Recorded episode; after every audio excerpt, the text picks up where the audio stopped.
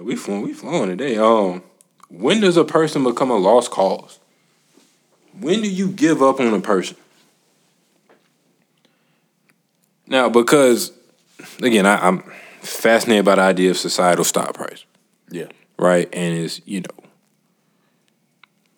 know, there's a lot of factors that that goes in. We were talking about, you know, again, age, right?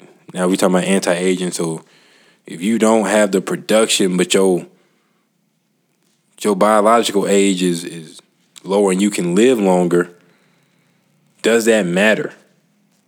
And you know, we both came to the conclusion that like marginally at best. Right. But when is somebody like is there a certain age where it's like you're a lost cause? Because you know, we just read about Robert Greene at 36. Right. His parents like, oh, we getting a little worried, and then 48 laws of power hit. But I don't think that Robert Greene was ever a lost cause because he never stopped growing. And I think that may be the distinction is when when you've accepted I am who I am, you're done.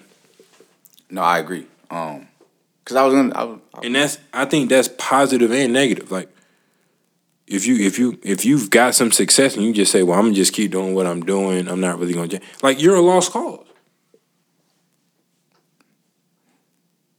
So I, I think I think it works both ways. yeah. Yeah. No, I agree because I was. I, you know, I was gonna say, people, people can have a big break at any point in their lives, but it's because they never stop growing. They never stop working on themselves. Right. You know, 54 years old, and I just had my big break. It's because Right. that I never I mean, all the- accepted who I was. Yeah, like all, all the fast food places, most of them people, KFC. Colonel Sanders was in his fifties when he launched KFC. So, like, yeah. the dude from McDonald's, like Yeah. they So was never, all- they but never stopped. Exactly. They never stopped growing. They never stopped working um, on themselves. So I would, you know, you you you hit the nail on the head. Where it's like once you accept who you are, or once you accept who you are, and it's at a point where like you haven't reached your peak self, your optimal self, and you say, I'm this is where I'm at, this is what I'm doing, then it's like, oh, Well, let me. So, what if you think that you have? Like in my view, let, let's take somebody that's up there, like Tim Cook. right. If Tim Cook wakes up January first, twenty twenty two, and says, "Nah, "I'm good," I'm good. I think he's a lost cause. Now that doesn't mean that he's not going to be successful. It's just that okay, once you once you think that you've hit who you your optimal self, then there's nothing that I can do to change that. There's nothing that society can do to change that. Right. And so at, now the question is, or two questions is, I would I would want to dive deeper into what what we mean by a lost cause, and then two, if Tim Cook wakes up and says, you know, I've reached my most, I've reached my peak self, I'm done working on myself, I'm done trying to grow, but I'm still going to, you know, be productive as I've been at this level. Is he still a, like? That's why. Is he still a lost cause in that sense? Like, I'm Tim Cook. This is this is how I've been performing.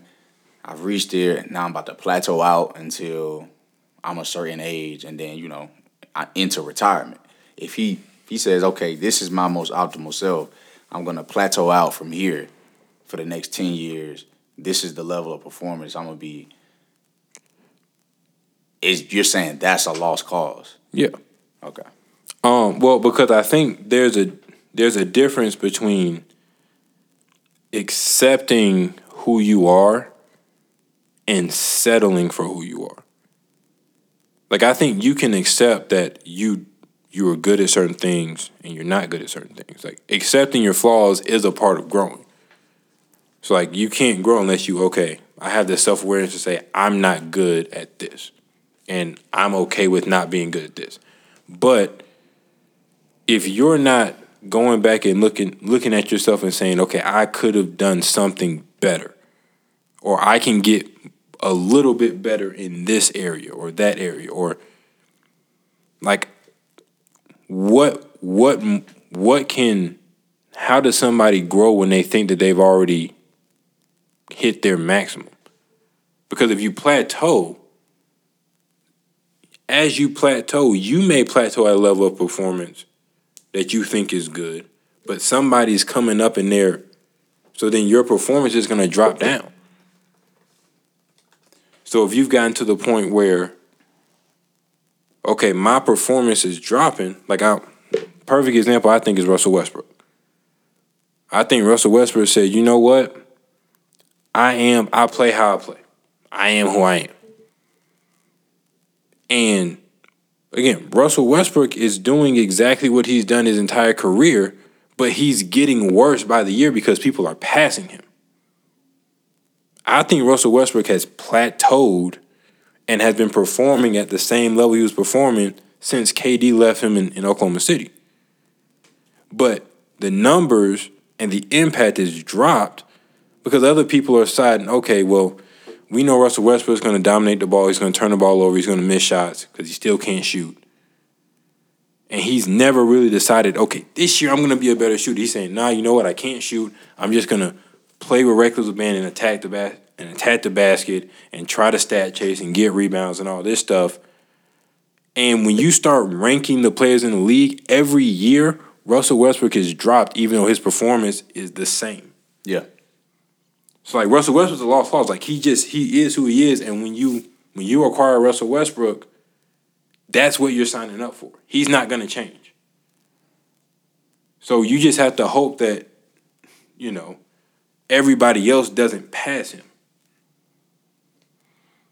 I think that's what I mean by lost cause. It's just that like you're suscept you're susceptible of being overtaken at the same level of performance or that your performance the impact from the same performance drops. Mm. The So- impact from the same performance drop. right so like so tim cook may perform at the same level but apple may not perform at the same level. Mm-hmm. You know what i'm saying? So i, I think once you hit that level once you hit that and you just you know like i don't know man i'm doing i'm doing what i do and if it don't work it don't work then you're a lost cause And you should retire.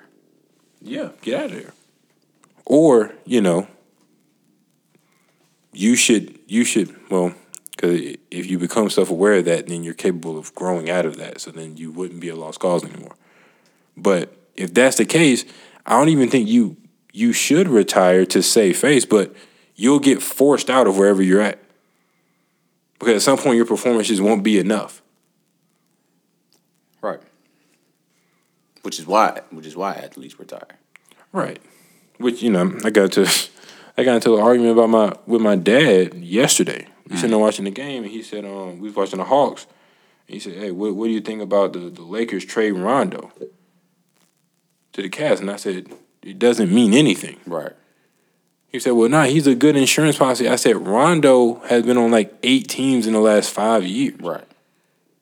Like Rondo doesn't. Rondo is the same player he was in 2010, but his body his his body's not the same. He can't shoot. He dominates the ball. Like it's a joke watching Rondo play basketball.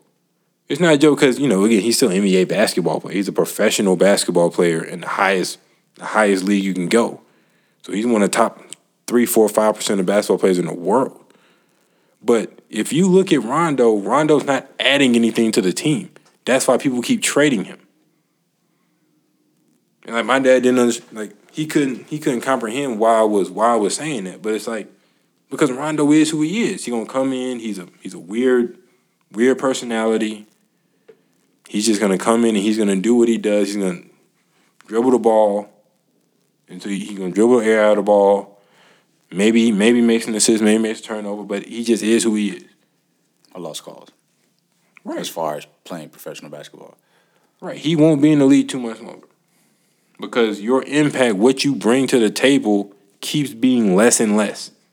To the point where it's just like you're not worth anything. So I think once then- once people get on the once their value starts to decline and they are unaware of their declining value, you're lost cause.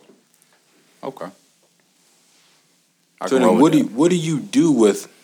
And then that's kind of the second question is: once a person becomes a lost cause, what do you do? Societally, organizationally, maybe it's in your peer group. Do you just separate yourself from and just you know kind of just let them let Yeah. life let life take its course? Yeah, organizationally, you get rid of them. Right, Hire fast, fire faster. right. So you so you say you start you distance yourself Distance yourself from lost causes. when it's your inner peer, like, mm-hmm. or you, you know, you, you sit him down, and then from there, yo, we need you, you know, it's about time for you to step down.